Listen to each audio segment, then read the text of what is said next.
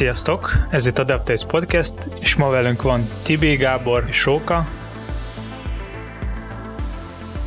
Ma fogunk beszélni egy kicsit cé es es Flexről, cé es es Gridekről, aztán egy kicsit csapat munkát segítő eszközökről.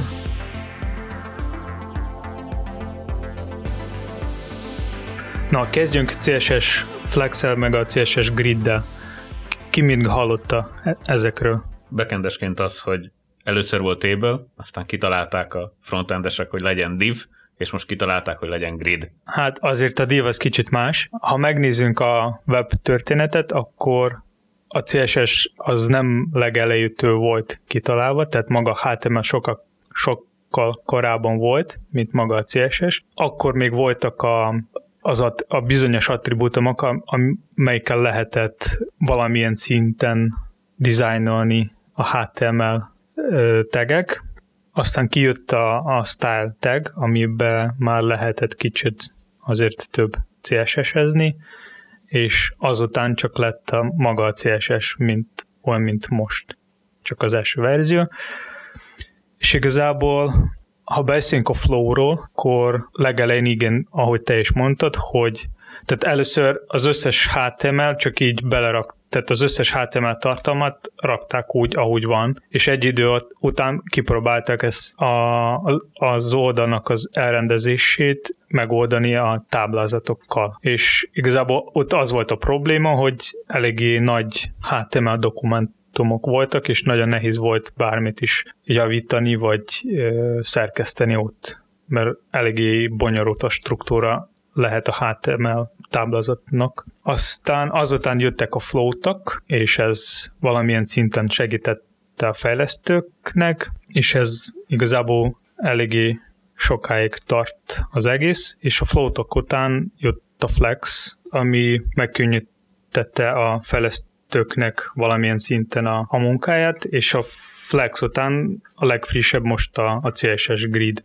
És visszakanyarodva a Flexhez, hogy ez mi, szerintem legjobban úgy tudok elmondani, hogy mi az a Flexbox, hogy elmondom, hogy mit pontosan tud. Maga a Flexbox floathoz képest sokat többet tud, mert maga a float csak kettő irányba tud igazítani bármit is. Flex egy dimenzión belül tud bármilyen irányba igazítani a bármilyen elem. Tehát, hogy tudsz neki akár fölfelé, lefelé, középre, jobbra, balra.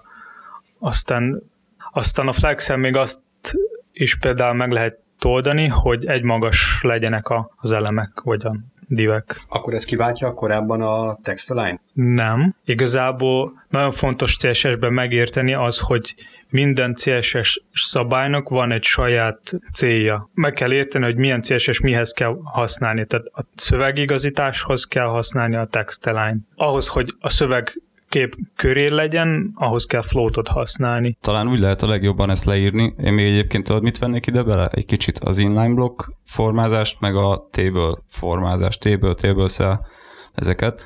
Csak na mindjárt mondom, hogy miért, mert Róka, tehát, hogy régen ugye nagyjából ezt a hármat használtuk a Flex előtt szerintem bizonyos célokra. Ugye floattal egy soron belül tudtál mondjuk akár blokk szintű elemeket jobbra-balra igazítani, illetve tudtál olyat, hogyha mondjuk szövegközi képed van, amit előbb Edu mondott, akkor meg tudtad oldani, hogy, hogy balra floatolt, és a nem floatolt elemek pedig körbefonták. Tehát körbefolyta a szöveg gyakorlatilag a, a képet. Ugye ez volt az egyik rész. Ez az lehetőség nem adta meg azt, hogy te mondjuk egy, egy adott soron belül elemeket tudja vertikálisan igazítani. Tehát ez úgymond horizontális mozgást biztosított. A vertikális igazításra ugye kétféle megoldás volt. Volt ez a klasszikus a vertical align middle, az volt ugye az egyik, az mondjuk egy szöveges elemet tudott vertikálisan igazítani, meg volt a másik, amikor táblázatos működést szimuláltál egy soron belül, ehhez kellett neked egy sor, ami mondjuk maga a table, és a, a soron belül voltak adott elemeid, azok voltak a cellák. És a cellákat már itt szét tudtad nyújtani, teljes magasra mondjuk, amit most már flex alapból tud. Az is szokott még lenni ilyen függőleges középigazításnál, amikor ismert az elem magassága, és akkor ugye marginal eltoltad egy ideig, és utána paddinggal visszahúztad, vagy fordítva. Hát igen, csak ezek már nagyon ilyen suflító dolgok, és nem elég flexibilisek, tehát ezek ilyen fix dolgok voltak, szerintem. a T-ből még legalább annyi volt, hogy ez tényleg azt mondta, hogy, hogy na, ő teljes magasba, hogy a konténere amilyen magas, ő szét tudta nyújtani az adott elemet. De ez még mindig nem oldotta meg azt, amikor mondjuk ilyen, nem tudom, kártyáid voltak egymás mellett, és emlékszem, mindig voltak olyanok, hogy hú, mi legyen, ezeket egy magasra kéne hozzuk, és akkor jöttek az, hogy hát akkor számolgatunk JavaScript-tel, melyik a legmagasabb, hozzáigazítjuk a többit. Na, kb. Úgy képzeld el, hogy amikor belejött a Flexbox, a gyakorlatilag elrendezésre egy új, egy új eszköz volt itt cé es esen belül, na, ez segítette többek közt elő például. Az a lényege, hogy tudsz vertikálisan, horizontálisan akár nyújtani elemeket, egymagasra tenni, sorrendjeiket módosítani, igazítani jobbra-balra, ilyenek. Középre. Igen, igen, tehát... A sorrendet miért kell amúgy módosítani? Hát csomószor mondjuk design terv szerint a desktop egy sorrendbe kell, a mobilon egy másik sorrendbe kell megmutatni, vagy megjeleníteni az elemeket. Például, és a Flexbox ebbe tud segíteni. Uh-huh. Vagy például akadálymentes szempontból néha maga há té em el-ben elem kell, hogy valamelyik elem kell, hogy az első legyen, viszont a, a design szerint ő a második. De azt meg tabindex-el szokták, nem? Hát az lehet Flexbox-al is me- megcsinálni. Tehát a há té em el-ben te csinálsz az, hogy a, az, amelyik a, amelyiknek kell, hogy első legyen, az rakod elsőnek, viszont a Flexbox-al vizuálisan megcseréled a, a helyét. Uh-huh. Jó, jó, csak hogy az előbb is onnan indultunk, hogy mindent arra használjunk, amire való. Ak- akadálymentes sorrendre arra én úgy, úgy tudom, hogy a tabindex az ajánlott. Nem. Nem. Az csak akkor, ha olyan elemed van, ami úgymond interaktívá is akarsz tenni. Uh-huh. Tehát az ne, a tabindexet úgymond megjelenésre nem tudod használni. De most akadálymentes szempont. Jó, tudom, akadálymentes szempont volt most, igen. Akadálymentes szempont az, hogy neked olyan sor, sorrendbe kell rakni az elemeket, amelyik te szerinted legfontosabbak, és hogy felolvasó szoftver ilyen sorrendbe olvassa fel mondjuk neked, ahogy, ahogy te szeretnéd, ami, amelyik te tartasz a fontosnak. Én azt tudom mondani példának erre, hogy, hogy a képzelj egy keresőmezőt, aminek adott esetben a kereső gombjának nem a jobb oldalon kell lennie, hanem a bal oldalon. Tehát, hogy úgy néz ki az egész, hogy egy keresőgomb, mögötte az input mező, amiben beleírsz, és amikor odaérsz felolvasóval, akkor uh, ugye az a cél, hogy tehát ha, ha ezt a sorrendet tartod, akkor az úgy fog történni, hogy először rámész a gombra, aztán pedig az inputra. De az ugye felolva, tehát uh, akadálymentességi szempontból nem feltétlen cél, sőt nem cél szerintem, tehát mindig először az input mezőre kell érkezzél, és utána a gombra. És uh, na ez pont egy olyan eset, hogy meg tudod azt mondani, hogy oké, okay, legyen a, a dom sorrendben először az inputom, aztán a gombom, viszont megjelenésben például a Flex-el meg tudom oldani, hogy Hogy, a, hogy fordítva jelenjenek meg. Tehát tudom cserélgetni a sorrendjüket. Ja, mondjuk abból a szempontból ez egy nem a legjobb példa, hogy ezt lehet, hogy inkább ilyen position-nel oldanám meg, de például ez egy, ez egy ilyen eset lehet. Még egy példát tudok mondani, például az, hogy többször fontos az, hogy a cím, a web, weboldalnak a címe az legyen az első akadály szempontból, mert a felolvasó szoftver az fog olvasni, hogy most ilyen oldalon vagy, és aztán mondjuk a menőt. De viszont a dizájnban az lehet, hogy ez fordítva lesz. Uh-huh. Tehát, hogy először jön a menő, viszont a cím vagy a logó az utána jönne. Így a há té em el-ben marad az első, viszont a Flex-el tudsz megoldani, hogy ez lesz a második elem. Oké, okay, azt hiszem nagyjából értem. A Flexbox után jött a cé es es Grid, ami sokkal frissebb, viszont ott még több lehetőség van. Az egyik az, hogy két irányba egyszerre tudsz bármit is csinálni, tehát két irányba tud, vagy egyszerre két dim- dimenzióval tudsz dolgozni. Maga a cé es es Grid-en most már tényleg lehet csinálni rendes oldal layoutok, tehát nem a ilyen random megoldásokkal, most arra gondolom, hogy valami flow-tól, valami, valami mással, Flex-el például, de maga a fő layout most egy megoldással tudsz megcsinálni, és ott sokkal könnyebb tudsz elrendezni bármilyen elem, bármilyen sorrendbe, bármilyen nézetbe, tehát sokkal, sokkal flexesebb maga a megoldás. Nem lesz ettől kaotikusabb? Tehát, hogy ránézel az oldalra, azt hiszed, hogy ilyen sorrendben van, aztán közben meg tök más?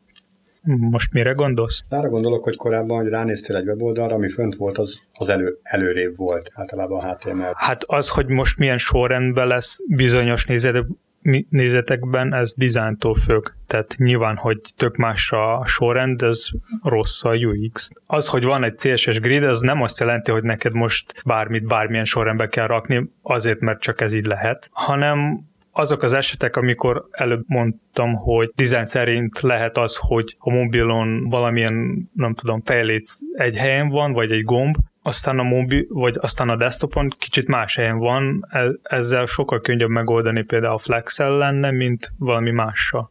Uh-huh. Mert egyrészt ott a cé es es Flex-el azt tudsz csinálni, hogy a cé es es-ben megrajzolni ilyen aszki grafikával, hogy milyen elem hol lesz. És ez... A me- grid, gridbe. Bocsánat, igen, gridbe. És igazából a media query-ként tudsz megmondani, hogy most felétsz ezt a helyet foglal, a, a lábléc ezt, és, és akkor így, így tudsz nagyon könnyű. Ezt ezért. Többször is mondod, hogy a mobilon jöhet elő ez a problémakör. A mobilok mennyire támogatják ezt? Tök jó, támogatják. Szerintem most a minden friss böngésző támogatja a cé es es gridet teljes mértékben, kivéve a i e tizenegy. Tehát ott támogatja, csak nem az összes feature-ek. Szóval ott, ott az a baj, hogy még a Microsoft volt az első, aki bevezettette a cé es es gridet, viszont akkor még a, a régi specifikáció volt, és azóta sokkal frissebb lett maga a cé es es grid specifikáció, de ilyenben még marad a régi. Szóval ott nem az összes feature úgy működik, mint kell. Viszont lehet fallbackelni. Egyébként nagyjából a cé es es grid szerintem azért született, egyrészt amiket elmondtál, másrészt meg ugye szinte már minden design úgy készül, és minden ö, ö, fejlesztés úgy készül el frontend oldalon, hogy valamilyen rács szerkezetre, ugye gridre épül az egész sidebuild, vagy, vagy tehát design felépítés. Ennek elősegítésére születtek meg ugye ezek a, a grid, grid rendszerek cé es es oldalon, először floatolva, mert akkor még az volt a lehetőség, aztán flexel, és akkor rájöttek, hogy erre akkora igény van, hogy, hogy ezt gyakorlatilag jobb, ha layoutokba gondolkodunk, és erre lefejlesztünk egy, egy direkt erre az, a, a célra kitalált eszközt, és akkor erre jött létre ez a cé es es grides dolog. Ez már ugye tartalmaz olyanokat is, hogy tudod, a, a hasábok közte, hogy te szoktunk ilyen kis eltartásokat definiálni, arra van külön szabály, ez a gap, azt is meg tudod benne adni, meg ilyesmik, ez egy ilyen tök alapszabály benne. És egyébként még azt akartam ezzel kapcsolatban mondani, hogy Hogy, hogy az egyik az kizárja a másikat? Mert szerintem igazából nem. Tehát itt tökre lehet együtt használni a kettőt, mert tök más célja van a kettőnek. Igen, igen, én még annyit akartam még hozzáfőzni, hogy igazából az a, az a régi grid megoldás, ami volt, például Bootstrap vagy bármilyen más ilyen gridek, ami használtak, szerintem az azért született, mert, mert akkor korlátozott volt a cé es es, és igazából nem volt más lehetőség ö, ilyen komplex layout-okat csinálni, viszont a mostani cé es es grid az sokkal több lehetőség ad meg, mint ezek a tizenkét vagy huszonnégy hasábos grid. Maga a cé es es griddel is sokkal könnyebb megcsinálni egy ilyenfajta gridet, mert ott igazából csak egy elemmel ez meg lehet oldani. Hány hasáb is milyen céles legyenek, tehát ahhoz nem kell tizenkettő külön klaszt felvenni. Szerintem ez az egyik nagy pro neki. Van-e hátránya? Hát szerintem csak az, hogy még a régi böngészők nem támogatják, és azok a projektek, amelyik függ a régi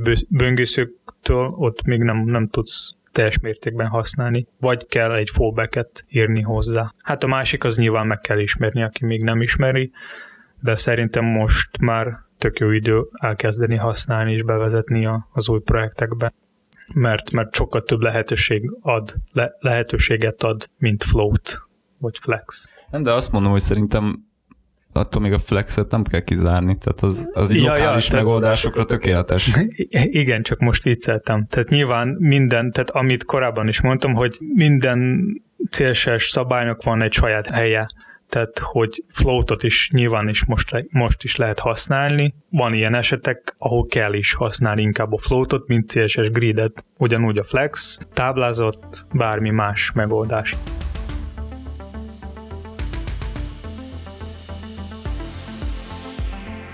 Na, a következő téma az csapatmunkát segítő kommunikációs eszközökről szólna. Arra gondoltam, hogy kicsit beszélhetnénk erről. És így az első kérdésem az lenne, hogy nagyjából ti milyen eszközökről tudtok, amik segítik a csapatmunkát, akár akkor, ha egy helyen dolgozunk, csak mondjuk nem egymás mellett, vagy akár akkor, ha egy másik országban. E-mail? Nagyon jó. Telefon. Na, tessék, már is van kettő eszközünk, amiben nagyon jó lehet. Hogyha elég nagy hangerőd van, akkor átkiabálsz. Internet? Na, gyűlnek ezek, gyűlnek ezek. Egyre jobb. i er cé? Ezt most mondd el, hogy mi? mi? Hát az egy kis chat alkalmazás. TeamViewer? A TeamViewer, az az. Hát, hogyha gamerkedünk, akkor az is tökéletes. igen. Jó, hát alapvetőleg ugye a, a, magát a témát azért hoztam, mert nálunk abban a szempontból aktuális, hogy mi ugye így cégen belül a HipChat-et használjuk, az Atlassiannak a chat szoftverét, és ugye ezt most megvette a Slack, vagy megveszi, és én ennek most tulajdonképpen nagyon örülök. Szerintem sokkal jobb eszköz, mint a, a maga a HipChat. De hogy ezen kívül egyébként ugye ott van még a Hangout, ott van az e-mail, ahogy mondtátok, vagy például a Skype, mondjuk azt elég egyre ritkábban látom így cégen belül használni. Persze, mert Microsoft termék. mert Microsoft termék, tehát is már nem az igazi. De hogy nektek egyébként ezzel kapcsolatban mi a tapasztalatotok, hogy melyik, melyik bizonyult eddig a legjobbnak, mert mi is itt azért magunk közt használtunk már az e-mail, e-mailen kívül szinte mindegyiket. Tehát, hogy melyiket tartjátok ugye legpraktikusabbnak? Azt, amikor szóban megbeszéljük. Na ugye, a városnak különböző részein, vagy akár más városokban, hogyha együtt kell működni, akkor azért ez nehézkesebb. Tehát ilyen esetekre gondol Tibi. Nyilván, de igazából mindegyik ugyanolyan funkciót lát el, tehát úgy vagyok vele, hogy szerintem teljesen mindegy, milyen eszközt használunk. Az e-mailbe is ugyanúgy meg lehet beszélni, a Hangouts-on is ugyanúgy meg lehet beszélni. Szerintem az fontos, hogy ne fogjon eszköztől a memória a gépen. Azt, aztán tök mindegy, hogy milyen chattet használjuk.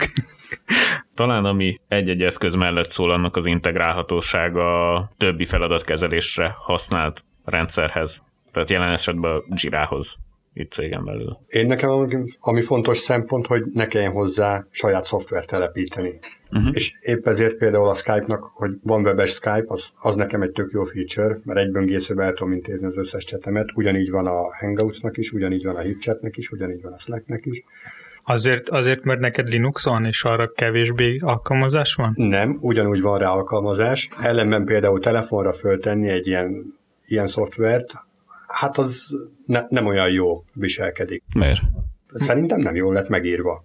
Például a HipChatnek a kliense az, az a natív van, sem Linuxon, sem telefonon. A Windowsosat nem használtam, tehát azt nem tudom, arról nem tudok nyilatkozni, de ezeken az oprendszereken nem olyan jól működik. Igen, tehát a, a lényeg az, hogy webes felülete mindegyiknek van, szerintem az, azzal teljesen jól lehet menni, aki nem akarja telepíteni. A mobil klienst azt nem használtam még, például a HipChatből, de például a, a Hangoutnak szerintem egész jó, a Slacknek kifejezetten jó, tehát majd nem olyan szintű élményt ad, mint a desktopos.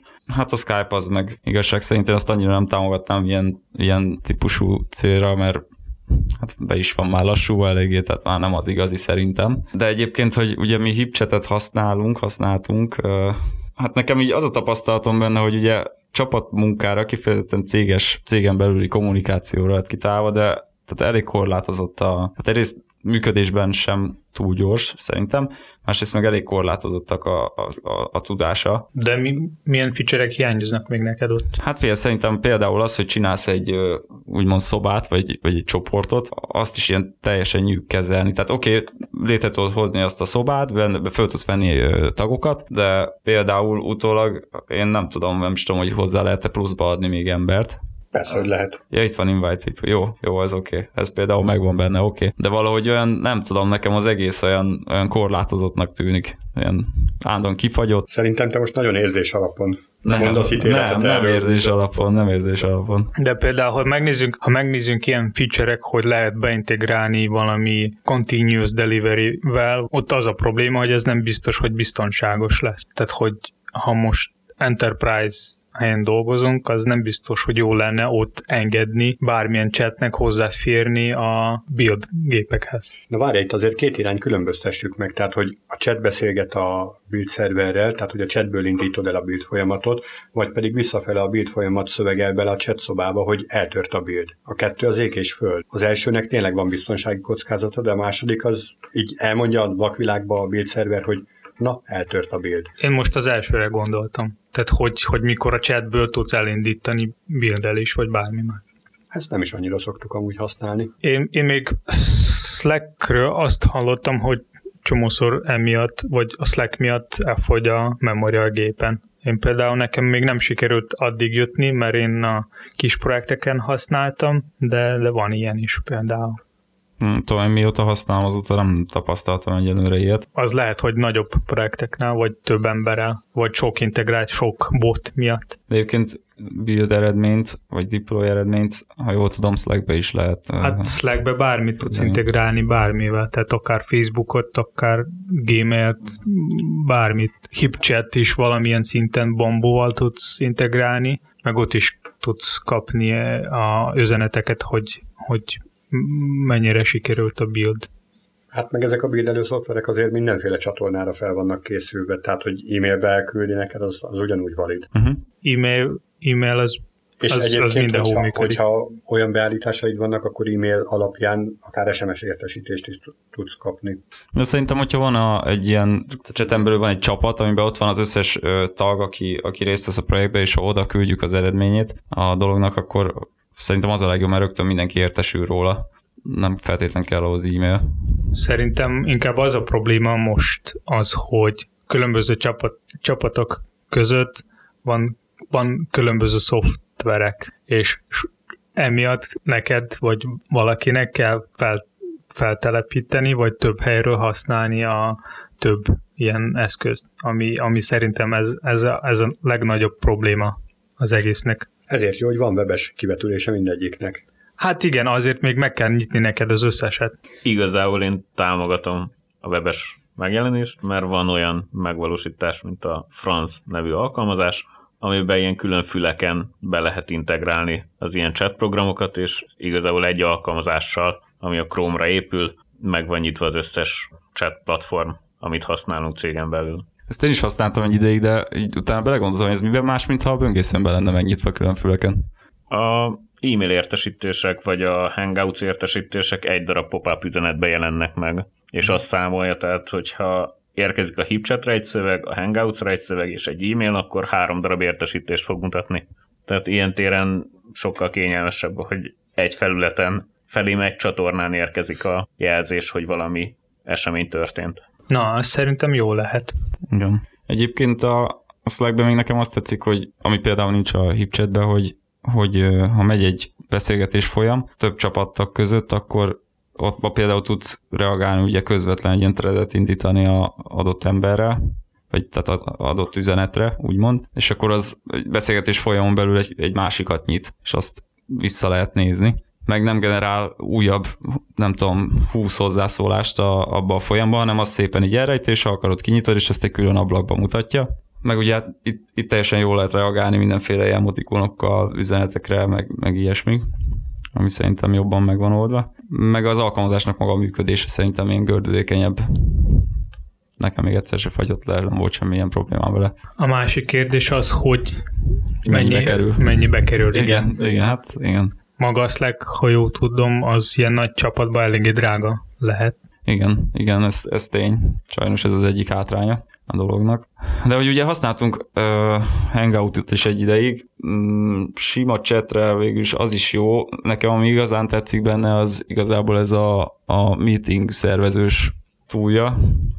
Tehát, hogy gyakorlatilag szervez egy ilyen úgymond meetinget, be tudnak csatlakozni mások is, egy adott linken keresztül, és akkor azon keresztül tudtok kommunikálni egymással, nem csak írásban, hanem szóban is. Nyilván lehet, meg lehet osztani adott embernek a, a képernyőjét is, tehát ilyen távoli munkára szerintem egy ilyen nagyon jó eszköz, és minőségben is jó, jó minőséget ad. Nem tudom, hogy ti néztetek-e az út, talán az utolsó Microsoft, Microsoftos konferenciát, és ők, ők pont bemutattak ilyen meetinges szoftverek, és ők pontosan nem emlékszem, mi volt a, annak a megoldásnak a neve, neve, de az azt tudta, hogy mikor bejönnek fejlesztők, vagy bárki más a, a tárgyalóba, és valamiről beszélnek, akkor egy, tehát egy ilyen talán Cortana féle, vagy valami olyasmi felveszi az összes meeting notes-ot, meg, meg is tud ismerni a tudukat, vagy action itemeket, és az ilyen szép ö, felületre fölírja. Tehát fejlesztőknek igazából nem kell írkálni semmit, meg szerintem ez ilyen tök érdekes volt. És akkor ezeken kívül egyébként, ami még, még van a, és az ingyenes open source eszköz, ha jól tudom ingyenes, a, az ugye például a Rocket Chat, ami hát felületben kb. Ugyanúgy néz ki, mint a Slack. Van még egy különbség nincsen benne. Van még egy hype-os, ami, ami most én többször Twitteren találkoztam, hogy a fejlesztők használják, a, a Spectrum chat, az is open source-os egyébként, meg van a webes verzió neki is. Na, lehet, hogy ezeket érdemes lenne kipróbálni. De akkor igazából, ha úgy nézzük, szerintem nekem eszközként a Slack tetszik a legjobban, ugye hátránya, hogy drága. Azt lehetne megvizsgálni, hogy melyik ingyenes, akár ingyenes túl az, ami tudásban kb. Ugyanannyit tud. Viszont például videóhívásra szerintem a Hangoutnak tökéletesek a funkciói. Azt nagyon jól lehet használni.